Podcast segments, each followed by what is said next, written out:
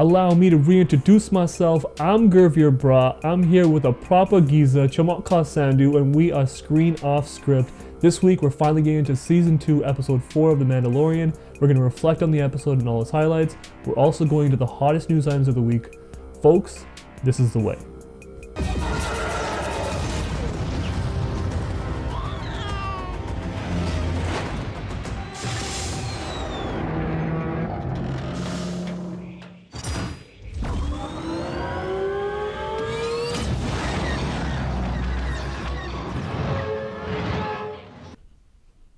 Jummet, we're back. We're finally in lockdown. Does this lockdown worry you as much as the first one? It doesn't worry me as much. I guess I, I'm I'm used to it. I work from home. You know, it is what it is. Kind of just crack on with things. I do. I am a little bit concerned, and I do worry about some people out there that live by themselves, deal with depression, mental health issues, especially during the winter. This lockdown could be a little bit harsher on them. Yeah. Obviously, the first time around, it was sunny outside, it was warm, you can get out, go for a walk. It's already started to snow. This is going to be 28 days, which is pretty much the end of 2020 before there's any glimmer of hope of, you know, being able to kind of go out, you know, as normal. So, yeah, personally, I'm fine with it. It sucks, it is what it is, but yeah, I'm more concerned about other people out there. Yeah, I feel you. It does feel a little different this time because it's like almost we we've been through it one time, Right. And like it's like we know what's gonna happen through this next one. Got you, yeah. So I, I don't know. I feel a little bit more mentally prepared. Yeah. And personally, I feel a little bit like in the summer it was like, oh man, I have major FOMO. right. But this time it's winter. It's like, all right, I'm gonna stay inside anyways. Yeah, that's Feels what, a little different. That's yeah. what you do in the winter, right? You- Yeah, you, jam exactly. at home, watch TV and movies, and you know it's Christmas time, and you know that's what you do during Yeah, the winter. you're don't really go out as much. Yeah, you're hanging out with your family anyways. Exactly. Yeah. The tale of the tape for this week is it's chapter 12, The Siege. And so far on Rotten Tomatoes, we got 94%. And also on IMDb, we got 8.6, directed by Carl Weathers. Out of a score of five, how many stars are you giving this episode? A solid four. I'd give this a solid four. Maybe even creeping towards a four point five, but a, definitely a solid four for this Okay. one. So even last week, I think you gave what, 4.5? I think last week I gave whatever I gave last week, I'd give this week for this episode because I think cool. these two were on par with each other and the best episodes of the season so far. Okay, cool. Let's go into the recap. Yeah, absolutely. And just for people that have been obviously listening uh, week in, week out, uh, a slight rejig of the format. This time, I'm literally just going to run through in one shot, in one take, exactly what happens in this episode because I feel like that'll open up the majority of this week's show and the show moving forward for us to have what I guess people actually enjoy, which is you and me going back and forth talking about the episode. So that's how it's going to be. Hopefully, you guys dig it. And, and of course, you know, if you're listening to this podcast, you would have watched the episode anyway. So the quicker we can get through the actual nitty gritty details of the recap, the better. Right, so this week, Mando and the child, they are on their way to Navarro because after the Mon Calamari repaired their ship, it proved to be a little bit inadequate. So they're still going through some issues, um, still need some repairs. They end up in Navarro, they reunite with Greef Karga and Cara Dune, who have since turned the planet around. Cara has become the local marshal, Greef has taken on the role of magistrate, and they are assisted by the yet unnamed Mythrol. So, in return for the repairs, Mando agrees to help them destroy an old Imperial base, which is on the other side of the planet. The child is placed in a brand new school and endeavors to steal macaron treats from uh, a nearby student. The base turns out to have more than just a skeleton crew and stormtroopers patrol the corridors. They end up deactivating the lava cooling system so that the natural lava flows will destroy the base. During their escape, they find scientists and vats of what appear to be cloned bodies. The scientists attempt to destroy the evidence.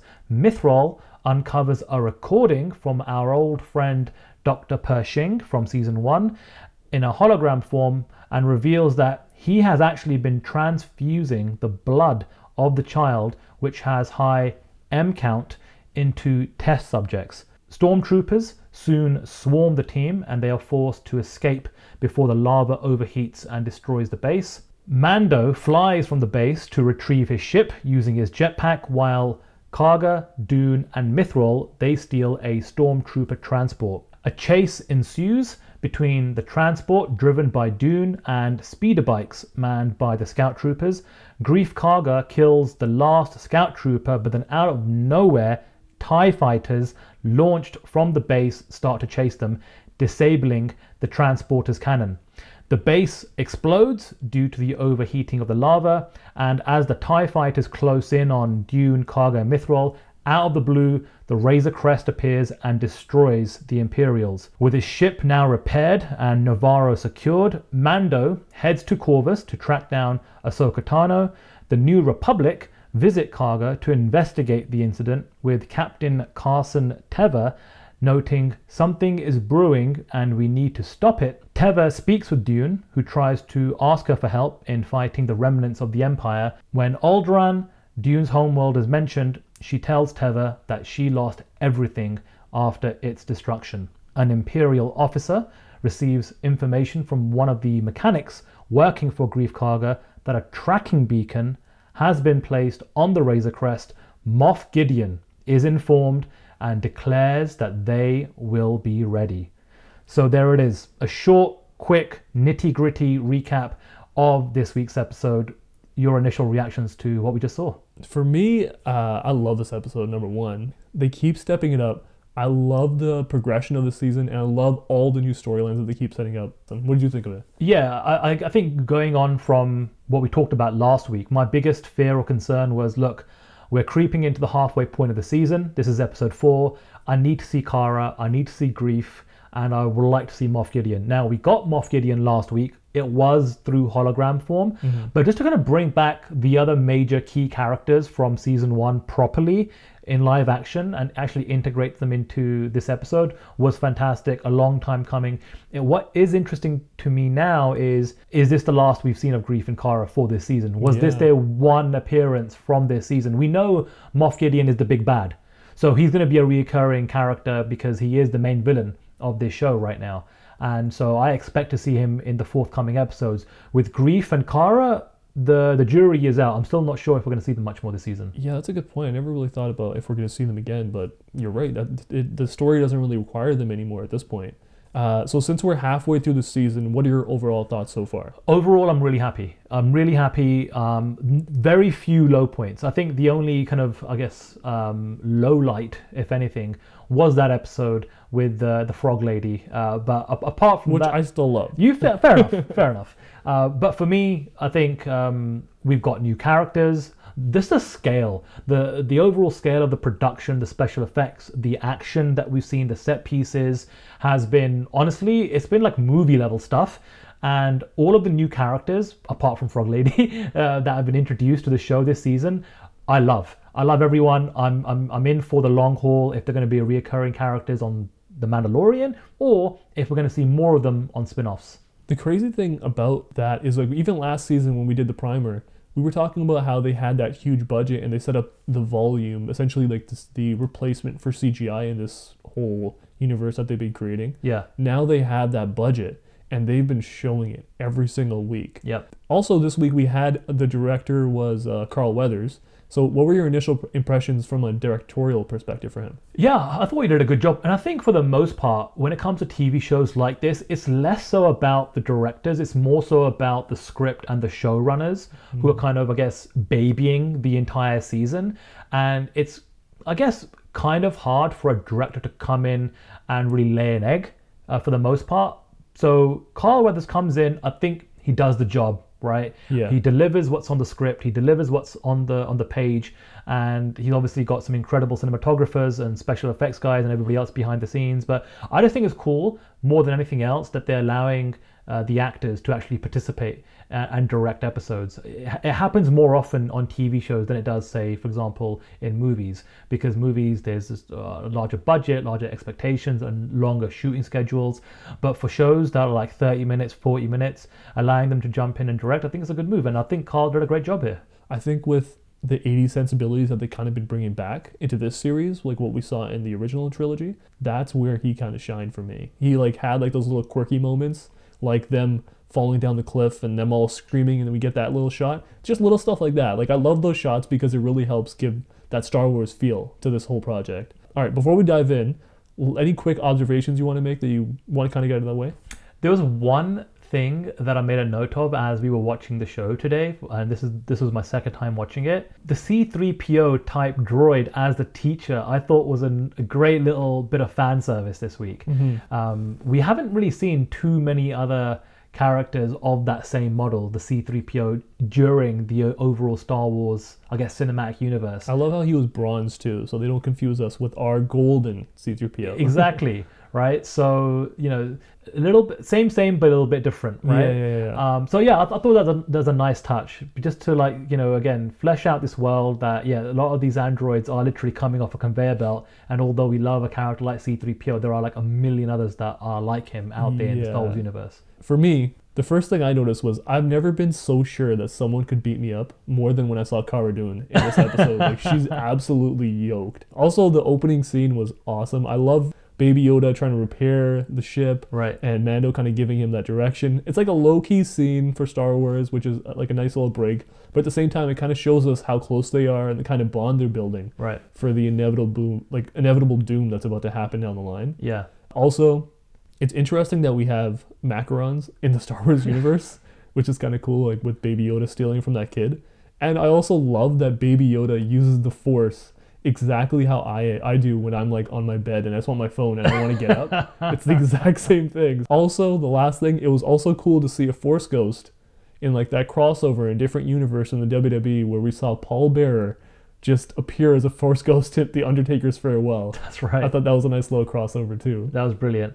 um, there was one thing that I also noted, and this is more towards the the end of this week's episode, Mm-hmm. and we got a bit of world building and also a little bit of an explanation where, with regards to the galaxy, you have kind of the core worlds, and then you have the outer rim. Right. Yeah, yeah. And so that kind of tells you that where the Mandalorian takes place, which is on the outer rim for the most part, that's where things are a little bit more sketchy. That's where uh, you know the New Republic are having a hard time controlling things. You know, since the fallout of what happens essentially uh, in Return of the Jedi. So that's where I guess the remnants of the of the Empire are kind of you know getting together in their kind of batches and you know trying to you know get things together to you know what ultimately becomes um, the new order down the road at some point. Uh, but I thought that was a nice little touch, just to kind of help you visualize. You know, you know, there are core worlds where things are hunky dory. Think everyone's kind of you know happy, and the empire is no longer in control. But then there's the outer rim, and that's where it's a little bit like the Wild West. Yeah, it would, I think that's great. And also, if you notice in the, the C3PO a little bit with uh, him teaching the class, he's actually going through a whole instruction and explaining different areas Yep. in the outer rim and the core and all that kind of stuff. So it's cool that they're almost like teaching us in the background while they're doing that too. so there was actually that, that's actually a good point because then there's like actually two references in this episode mm-hmm. so i feel like they made a point to drive that message home with these two scenes You're right. Let's go into it. What were your initial thoughts when you saw the clone lab before the end? Before we found out a little bit more about it, initially, what were your initial impressions? so i see the clone lab and i'm thinking to myself okay how did they work this into the script was this always something they thought about prior to getting season one off the ground mm-hmm. is this been their long-term plan to, to weave this in because i kind of feel like they made the season the first season post rise of skywalker right Yeah. And so Rise of Skywalker, it's all about clone technology. Yes. More so than ever. More so than the Clone Wars. Even though cloning technology has been rampant in Star Wars storylines in the past, it really was the key element to the Rise of Skywalker. And it, you, you- see multiple versions of Snoke.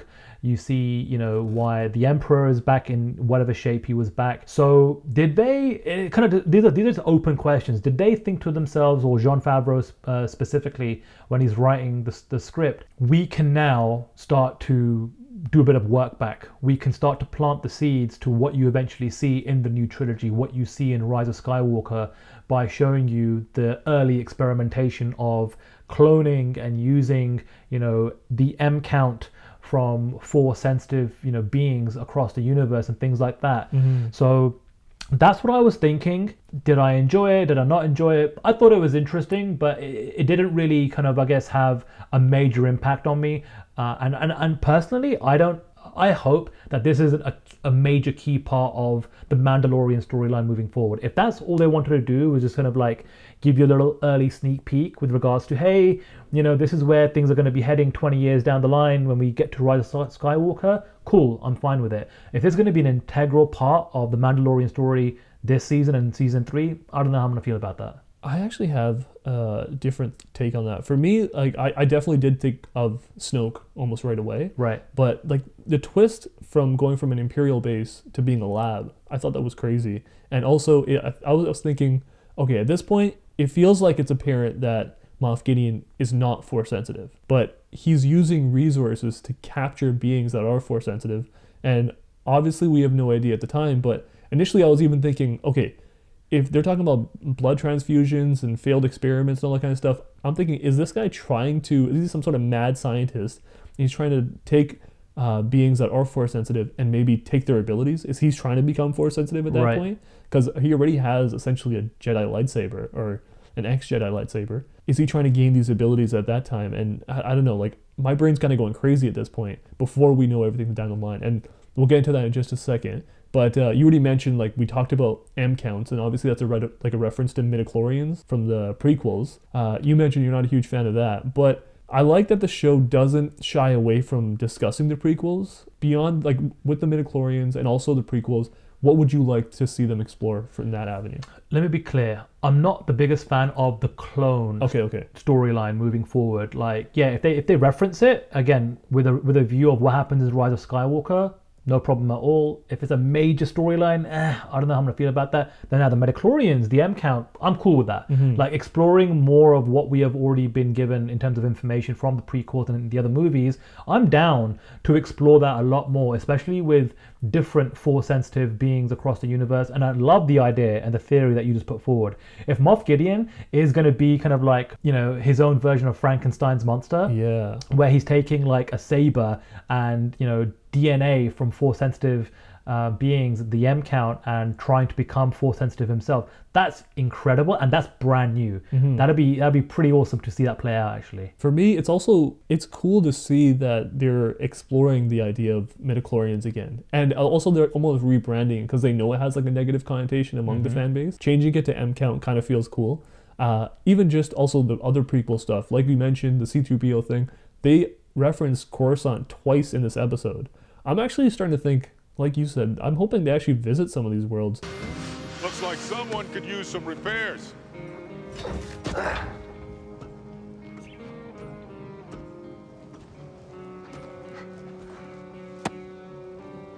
How's my credit around here? All right, so next we got into the returns of Gina Carano as Cara Dune and Carl Weathers as Greef Karga. What did you think of them in this episode, and where do you think we're going with them? That's a great question. Like I said, it kind of felt like this was the this their one stint. Again, we saw what happened in season one, where they re- returned during the, the you know, season uh, episode seven and eight. They came back for that big final battle. Whereas this time around, it feels like all right, Mando's checked in with them, done a side mission. They seem to be okay on Navarro. They're, they're the marshal and the magistrate, and they're handling business there, and everyone there seems to be in a much better and happier place.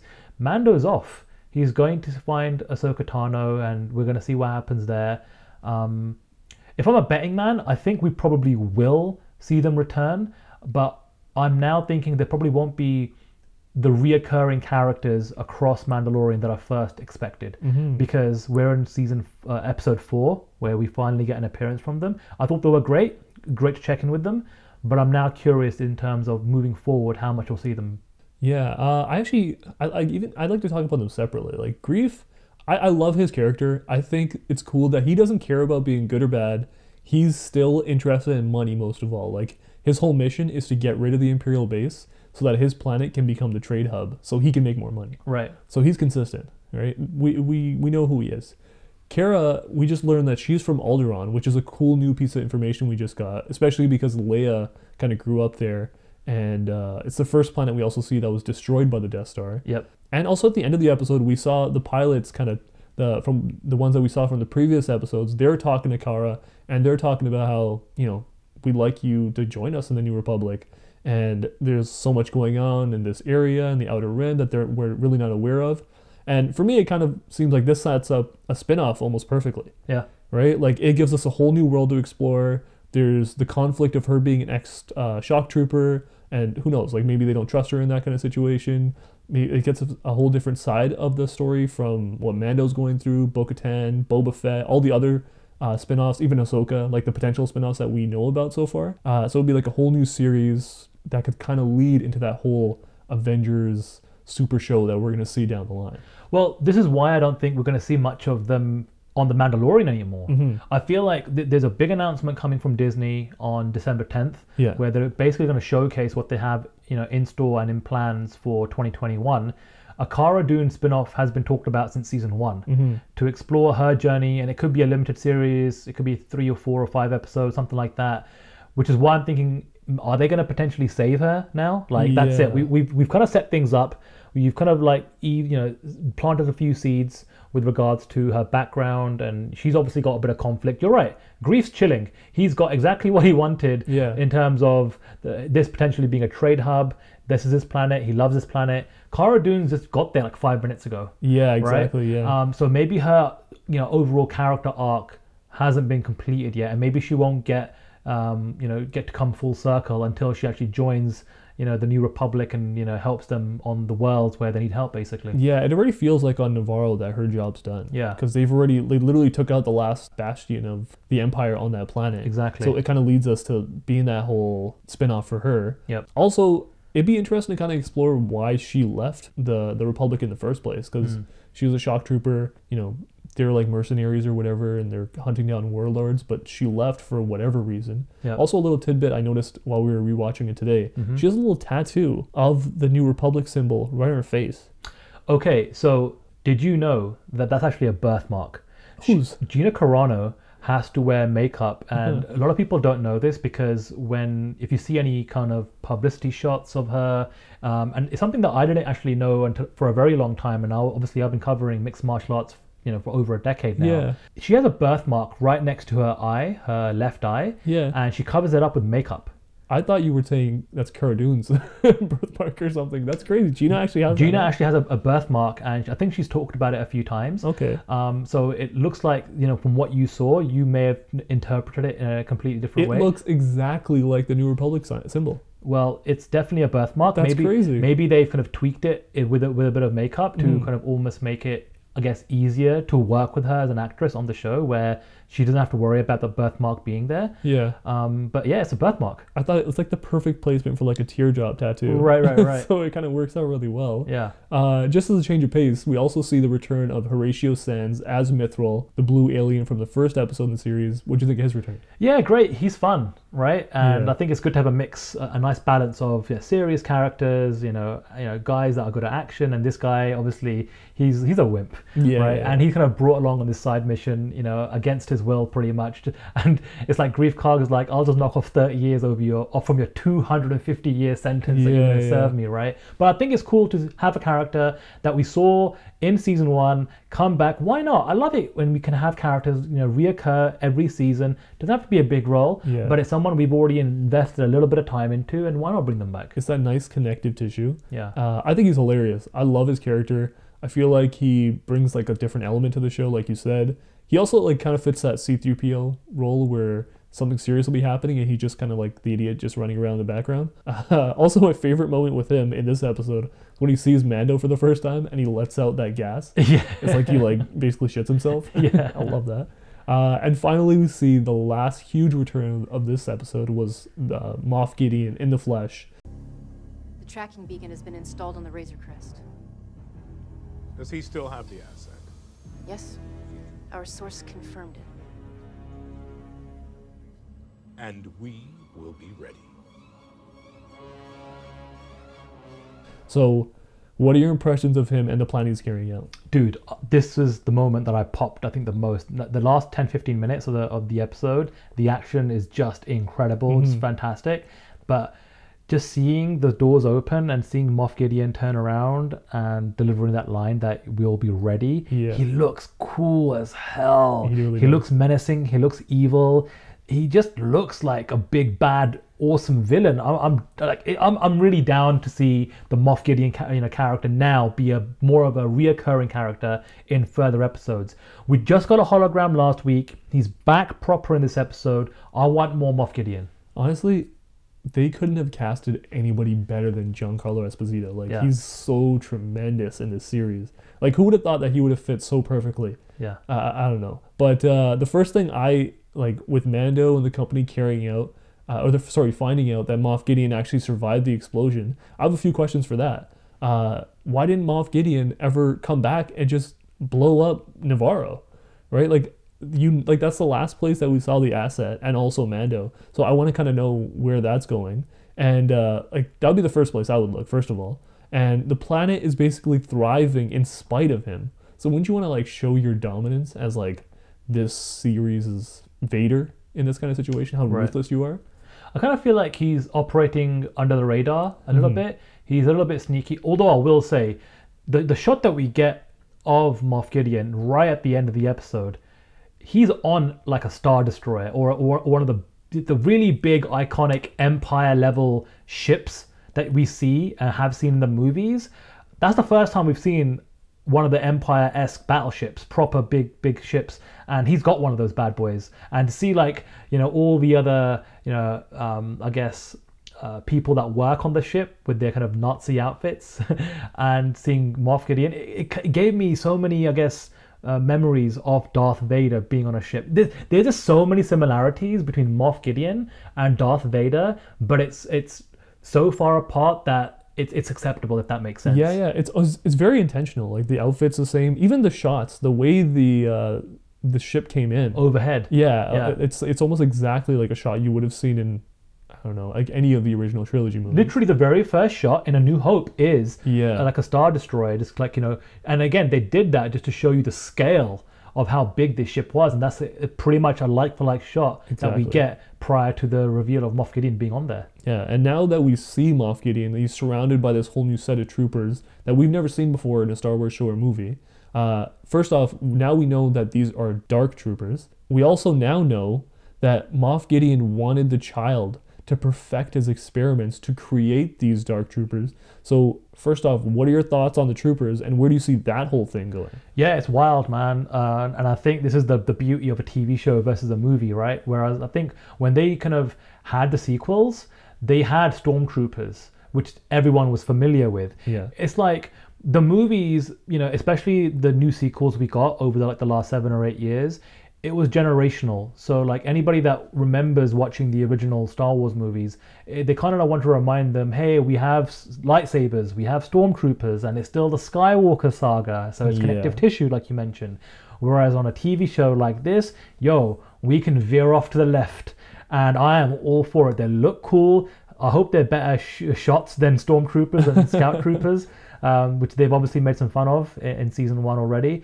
But they look cool. They look menacing. And listen, if Moff Gideon's going to be the big bad, he needs to have a big bad army, and they look cool as hell. Honestly, the big thing that I, I my thoughts were, what are these things? Right. Are they clones that are like now force sensitive, or are they like these super droids like that are going to come out by using some biotechnology or something like that? Like we really don't know what they are yet. Yeah. Uh, I'm like leaning towards the idea that they're clones, but how could they not be force sensitive if they're using Baby Yoda's blood? Right. right? So, uh, and also the fact that they're named troopers. We only know that the troopers are clones so far. Yeah. Or like what we saw in the sequel trilogy, where they're children that were kind of indoctrinated in the order. and it's a good thing that it looks like they only have a small batch and it, which kind of could potentially explain why we don't see them in the movies later on because as the doctor explained he was only able to extract a small amount of the blood from baby yoda so maybe this is like the success of a very small batch of experiments where Yeah. they've got like maybe a dozen or so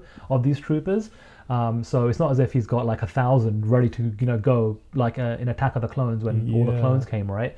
Um, so it's very very interesting to see how they're used, how he uses them, and what part they play in the forthcoming episodes of this season. The cool thing also is we already know that these Dark Troopers have actually existed in a Star Wars game in the past, Right. From the 90s. How 90s? You could play this game on Windows or DOS. What? That's how 90s we're talking. It was a game called Dark Forces from 1995. wow. uh, which is kind of crazy. And we even from that game, we still don't know if they're gonna be droids or clones. They were just like one of those with uh, cybernetic like Sith technology, like kind of like what Darth Vader used. And uh, the cool thing this time, you know, we got all like the resources from Mandalore. Are these things made of Beskar? Is that the extra slap in the face for when Mando and company get to finally get in like a situation with these guys? Great reference to the 90s game because I had no idea about that. But Mm-hmm. now that I'm thinking about it, this is quintessential Jon Favreau and Dave Filoni. They have time and time again on The Mandalorian dipped into some characters or a storyline or something that perhaps wasn't Star Wars canon before, whether it's a comic book, a novel, or a video game, or the animated series, and now they've brought elements of those uh, things into Star Wars cinematic universe legit on this TV show. So now they're a part of our lives. So again, this is Jon Favreau and Dave Filoni having some good times on. I know like the idea of clones has been done to death Yeah. in Star Wars, but I feel like this is such a fresh take on it. And all jokes that we've made about stormtroopers has kind of led to this moment. This is like their ultimate vindication. Like we finally have badass stormtrooper like super versions that are gonna go and like be this ultimate menace among society or among the universe. And they're all black. I just love that. The, the, Yeah. the, the whole look looks amazing. I love that too. So yeah, we're at the halfway point of the show. Where do you see us going by like the end of the season? I think we're going to have a coming together of everyone. I think that was what was so powerful about season one when we had all the major characters come together in, in episode seven and eight. I think by the time we get to episode eight of season two, we're going to have the other, Mandalorians come together, led by Bo Katan. We're going to have Ahsoka Tano, who we're going to meet next week, get mm-hmm. involved for sure, 100%. Moff Gideon, we know, has a tracker on the Razor Crest right now. So whether it's at, at some point during episode 5 or perhaps at the climax of episode 5, I think there's going to be a coming together where Moff Gideon has located them and there's going to be uh, a scene, a situation, a confrontation of some sorts. So any new character uh, that we've had, um, even Carl Vanth, just you know, coming, getting involved in Yeah, some capacity. yeah. I I'd forgot about him like Yeah. already. um, I think that's the power of introducing characters in standalone episodes where you've invested a little time in them, you've got a little world building, you've got a little backstory, you see their relationship to Mando, and then ultimately at the end of the season, season uh, episode seven and eight, like you said, it's like the the Star Wars version of the Avengers coming together Yeah. and we're going to have these two groups the good the bad come together big battle ensues and we'll see what the fallout is and also i'm hoping we'll see a battle between Ahsoka Tano and Moff Gideon using a traditional um, l- lightsaber and a dark saber. I think that'd be really cool. That is gonna be crazy. Uh, also, like, just on a dark note, like, it's see, like we've talked about this a few times before, but it's so inevitable that they're gonna get Baby Yoda. Like, Right. they have to at some point, right? Yeah. So for me, like, you know, i i I accepted it before as like an inevitable part of the story, but now they've done such a good job of building that relationship with Mando and Baby Yoda.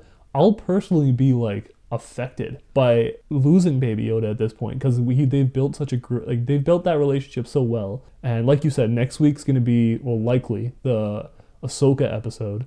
I know you mentioned a few things. The cool thing is the rumored title right now for next week is The Jedi. So it feels like it's inevitable. We kind of have to see that. Just as a quick little backstory for Ahsoka. The cool thing with her, Ahsoka was a youngling during the Clone Wars and actually went on to become Anakin Skywalker's Padawan. Right. She actually left the Dar- the uh, Jedi Order. She ended up being around for Order 66 during the Jedi Purge, and she was also familiar with the OG Yoda, which is going to be interesting for when she finally meets the child. And also after Order 66, she basically tried to keep a low profile. In the animated series, she'd pop up every now and then to kind of fight the Empire and help the rebels. Even at one point, she went and battled Darth Vader and ended up surviving. And uh, her story has a lot of gaps where we don't really know what she's been up to. So a lot of this information is kind of up for grabs. And the cool thing is, all the information we know from the trailers, we've seen already. Right. There's nothing that we've seen from the trailers that hasn't already been shown. It's all in these first four episodes. So we're going fresh, just like everyone else. How excited are you to meet Ahsoka and essentially see a Jedi again? I'm most interested in seeing Rosario Dawson's performance as Ahsoka Tano because obviously the character is one that Star Wars fans have loved for a very, very long time. Wanted to see a live action version. We're finally going to get it very, very soon. I'm just looking forward. Like you said, we haven't seen any shot, image, picture, trailer, nothing uh, about Ahsoka Tano. So that introduction, and we know that Dave Filoni has directed Episode Five. He was the one that introduced the character in the animated series. This is his project. It's almost like his baby coming to life, real time, and yeah, I'm, I'm, I'm- looking forward to seeing Rosario because Rosario Dawson is an actor or an actress that many people are aware of. They've seen her in other movies and other TV shows, so it's not some sort of unknown playing Yeah. this character. So I think the pressure is going to be on to see what kind of performance she gives. And also, apparently, she's signed like a huge deal with Disney. So I mean, I'm not surprised. I mean, Ahsoka Tano is the kind of character you want to see live on, not just perhaps in the TV show, but maybe even future movies. yeah, yeah, absolutely. Even her own spin-off, we can Yeah. see that too. Oh, easy, hundred yeah. percent. Uh, all right, let's get into best. Uh, let's see, best character. Who you got? Moff, Moff Gideon for me. Okay, nice. For me, I feel like this whole episode was like packed with heavyweights, but I'm leaning towards Cara Dune just because of like what she did and also the potential of where they're going with her. Yep. Uh, best line. Okay, so there wasn't a line that kind of jumped out to me as like, oh, that was the best line, but I did make a note of Dank Farrik. So Dank Farrik is basically, you know, people in the Star Wars universe, their version of saying WTF, Or oh, like, right? God damn it. yeah, or oh, God damn it, right? And so I feel like I'm hearing Dank Farrik almost once every single episode in season two. So I'm gonna know that that's probably my best line. I had two actually. I thought they had some crazy lines in this uh, this episode. First, we had Cara Dune set up by the pilot being like, "Did you lose anyone?" And then she just pauses and says, "I lost everyone." I Right. thought that was a huge line, hit so well. Uh, second was when Moff Gideon said, "I'll be ready for them," right? Which is to say that he knows that Mando has company, and essentially, he's he, in the last episode we saw him working with other Mandalorians Yep. he's ready for Bo-Katan and the uh, like her squad too. So it's about to become a war with these Mandalorians, and I'm super ready for it. Uh, let's go best scene. So I actually had the, the chase sequence listed because I just thought that was real. You know, the action was incredible, movie level stuff. But I think maybe now, perhaps, I might be leaning a little bit more towards the very final scene. Okay. Just the the star destroyer, the the, the big you know ship coming overhead. Love that. First time we've seen that in the Mandalorian, and then just the reveal of Moff Gideon, the way he looks, the way the scene was just lit with the, all the dark troopers lined up, and he looks so menacing. So I, I think I might even just lean towards that one a little bit. That's a dope scene. For me, it was it was the chase. Uh, just seeing everyone kind of do their part to get away was cool. Seeing Baby Yoda enjoy himself while the chase is kind of happening, uh, and also how he threw up the macarons, which is a kind of a nice little tidbit. Kind of felt like Groot in uh, Guardians of the Galaxy. Also, Mando just being a badass pilot. I feel like it had everything. It hit every single note I would hope for. Uh, and one thing you hope to see next week. Okay, so we already know, or we're fairly confident, we're going to see Ahsoka Tano next week.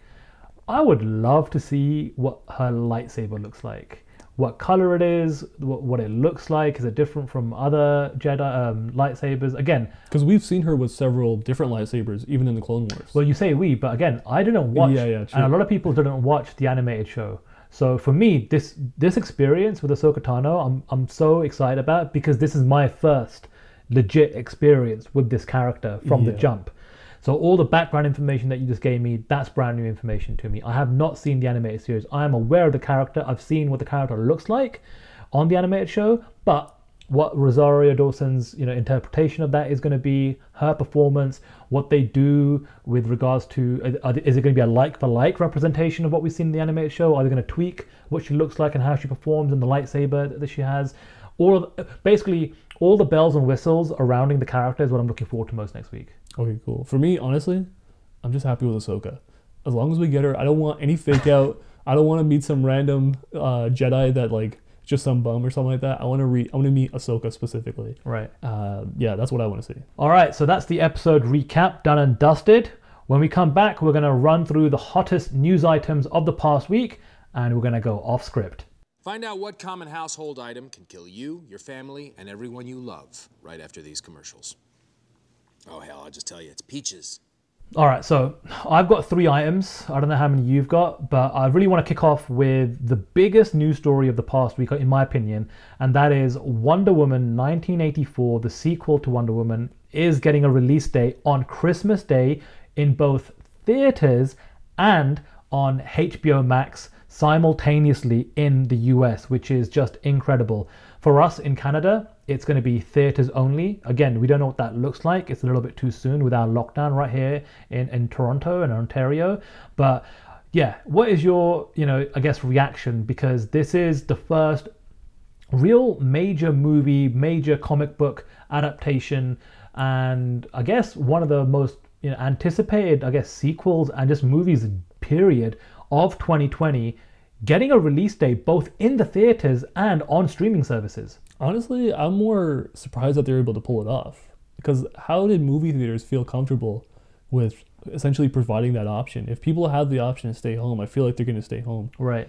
I would prefer if we had it in streaming services, to be honest. But I don't know. I feel like this is going to be a big test to see kind of where they're going to go with this post coronavirus world of movie releases. Yeah, it's going to be interesting to see how the other studios who have like big budget movies basically just like in their pocket, ready to release at a moment's notice. Like the the, the, the James Bond movie, we've got, you know, MCU movies just ready to rock and roll.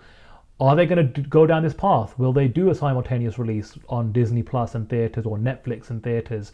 Or will they go one or the other? Or will they just wait? So I think Hollywood in general is going to be so anxious to see the results of how Wonder Woman 1984 performs. The big thing also is like, how do you even know if this thing kind of translates to pop culture the Right. same way it would have if it was in movie theaters? Yeah. Over there, it's like you see every single week it has an audience coming back for it, so it has a longer shelf life. Everybody's kind of watching it through the streaming service right now. Is it going to have that same impact? Is it going to be able to help kind of build that DC franchise that they're kind of trying to like repair at this point? Yeah. I don't know. Uh, it might be tough. One thing's for sure though, I'm actually hella excited. Like I don't, I don't know how we're gonna figure out a way to watch it here in Canada. Maybe it will be in the theater. Again, we don't know what the situation's gonna be like, but hey, we have a major movie to look forward to in a matter of weeks from now.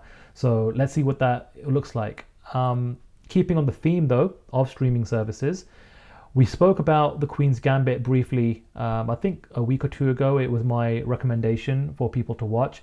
It's set a record as the most watched scripted limited series to date in the history of Netflix. 62 million member accounts have tuned into the show in the first 28 days, according to the company, which is crazy to me because it tells you, first of all, Netflix has a lot of subscribers but it's a show that got great word of mouth. It Yeah. kind of spread like wildfire, and it's not something that you need to think about committing to for three, four, five seasons. It is a limited series. It's like, hey, if you feel like watching something for a day and binge it, it's seven episodes. Sit back, relax, and enjoy the show. But what are your thoughts on you know a number like that with regards to a property like The Queen's Gambit, period piece? You know, fiction about chess, not comic book adaptation or anything like that. What are your thoughts? I love it. I, like I said last week, I love the fact that it's an original story. Even when you recommended it, I was I'm already like it's on my list. It's a top of my list of what I'm gonna watch next. I already know I'm gonna watch it tonight, right when we finish uh, recording, editing, all this kind of stuff. But for me, the biggest thing that I kind of take away from it is it's interesting that a story that's original and uh, kind of completely new can kind of have this kind of impact on a streaming services. And I hope the fact that something like this does happen kind of shows that they can invest into new storylines that are interesting and put them onto streaming services. It gives us a whole new medium of finding all these new stories, and I would love to see that. And so the final one for me this week is Predator 5 has been greenlit. Not much is known about the actual movie, although it's rumored to be set in the past. So for me, the original Predator starring Arnold Schwarzenegger is one of my top 10 favorite movies of the 80s. It's one of my favorite Arnold Schwarzenegger movies. I think it's still the best Predator movie to date. Since the original Predator came out, we got Predator 2 in 1990, Predators in 2010, and The Predator in 2018. And then we had some Alien vs. Predator movies as well. None of them can hold a light to the original movie with Arnold. And so listen, it's another Predator movie. I know a lot of people love, you know, these creature movies, these sci-fi movies, and characters living on. Let's see what they do. But I guess, listen, I'll watch it just because it's a Predator movie. But your reaction, your hype level, uh, do you care about a- fifth Predator movie heading into 2021? Uh, my hype level, I'd say medium. Right. because on one side, you know, it's a uh, kind of rehash of like an 80s movie and you never know how that's going to go. It could be terrible, it could be awesome, who knows. But on, on what I've been noticing recently, I feel like when they've been retreading these 80s properties, they've been kind of doing it pretty well these days. When we saw them take the Halloween franchise and kind of give it a whole new shot in the arm, I loved that new Halloween movie. I thought they did it really, really well. And I'd love to see something like that kind of continue with this, especially because they're continuing that, that storyline, like you said. They're not deviating so crazy with the whole Alien versus Predator storyline, which I wasn't a big fan of in the first place. So I think it'll be cool to see.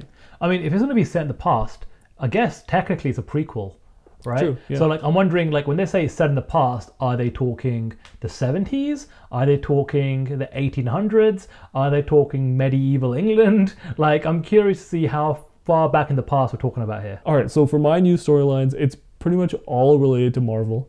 Uh, just because we got so much Marvel news this week. We got Deadpool 3, they finally found their writers. It's supposed to still be rated R, so that's kind of cool. Any thoughts on that? Love it. If, if they deviated from that path, I think a lot of fans would have been really upset about it. Uh, the next thing was Black Panther set to shoot in July, which means they finally figured out what they're going to do with the franchise after the passing of Chadwick Boseman. I really don't know where they're going with this because they can go so many different directions. What are you hoping for? I guess I'm hoping for them just to treat it as sensitively as they can and do a good job. I think this is going to be the big pre-production news story of 2021. Mm-hmm. Of all the movies that are set to be, you know, you know, that are set to start filming pretty soonish and that are going to have like a six months, you know, or rough, roughly six months shooting schedule, like a big movie like Black Panther 2. So many things are going to come out, set reports, the mood, like you know all the reoccurring you know actors from the first movie coming back and having to deal with you know essentially their king the lead character not being there in terms of the actor playing uh, the black panther so i'm very curious to see how this one plays out How do you feel about them potentially? Like, I haven't heard any rumors about this. I have no idea if it's going to happen. But let's say they had like a CGI version of Chadwick Boseman to kind of complete that story, just to see where we're going after that. Would you be okay with that? i'm not going to rule anything out right now uh, i'd like to think disney in general just does a great job across the board like i can't really criticize much of what they do so whatever route they end up going i feel like they're going to do a good job so i'm going to give them the benefit of the doubt for the time being let's see what the final product looks like though I feel like we have to kind of go into Marvel's shooting schedule because that for me is the big news story, especially with those last two items I just said. Let's just go through this, okay? So, what they already have in post production and completely finished, all right, this is the properties WandaVision, Falcon and Winter Soldier, Black Widow, Shang-Chi and the Legend of the Ten Rings, and the Eternals. Those are all done. insane All right, that's just done.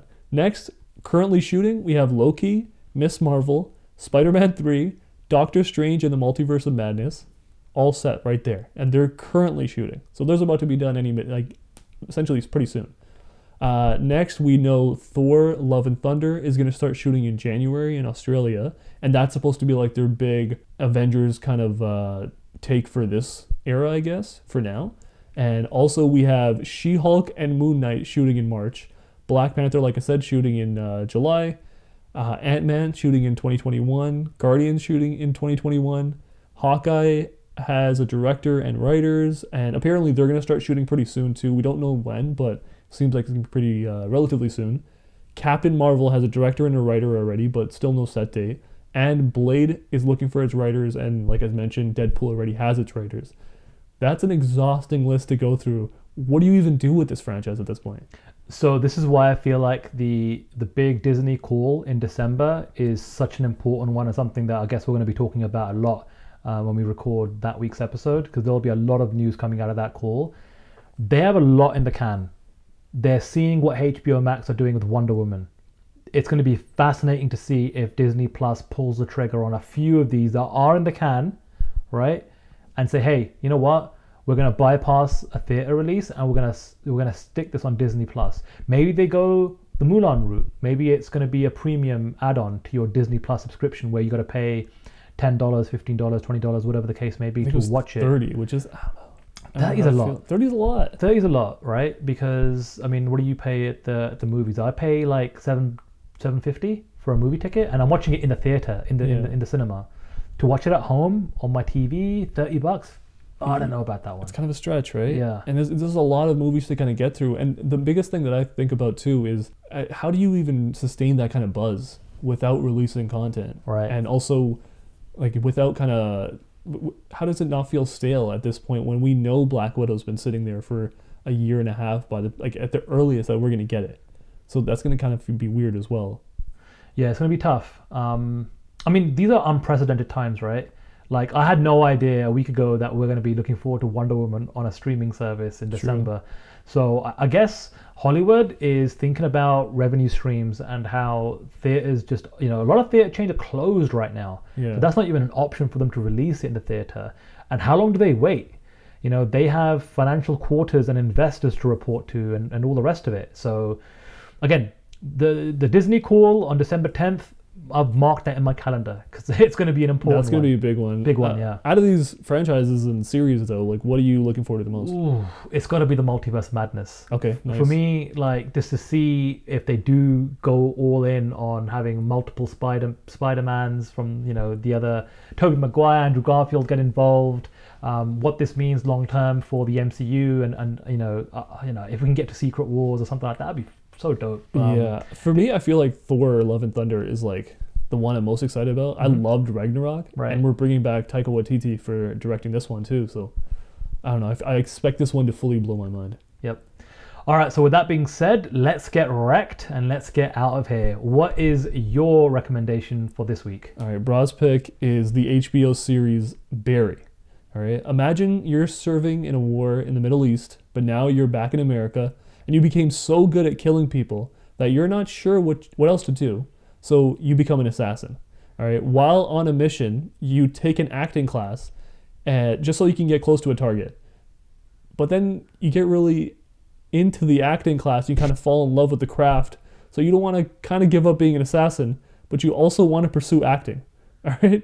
Add various international gangs like Chechnya and all this kind of stuff. And Barry's played by Bill Hader.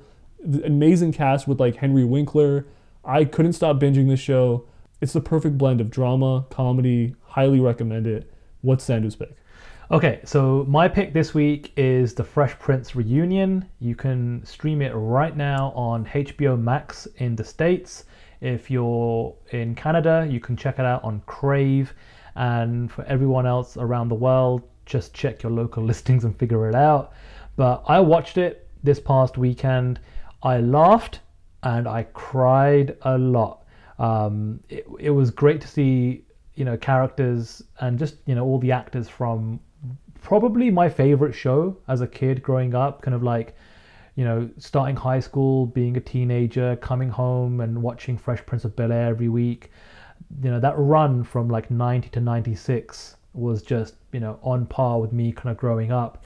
And, you know, looking back, and, and you know, the thing is, with, with Fresh Prince, it was always a show that even after its run, every time it would air again, repeat episodes, you'd just watch them and you'd laugh and you'd cry and you'd have a good time. Obviously, you know the the one main you know actor that isn't available for the reunion is James Avery, who played Uncle Phil. He passed away in 2015, and you know there is a, a moment there where they talk about him and they they show the highlights and like, yo, if you were a fan of the show and you're checking out this reunion, it's like it's gonna make you cry. It's gonna make you well up and tear up. So yeah, I, I think this is a, a, a home run uh, for for HBO Max. It's their must see, you know, piece of content for November. They've obviously got Wonder Woman 1984 locked in for December. But yeah, if you've got access to it, check out the Fresh Prince reunion. And that wraps up this week's show. For everyone that's on social media, you can check out us on Facebook, Instagram, and Twitter. We are at Screen Off Script.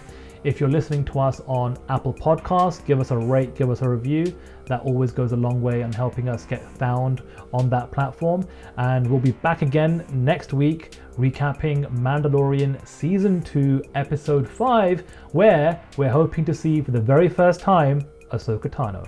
Rest in peace, Uncle Phil. Take care.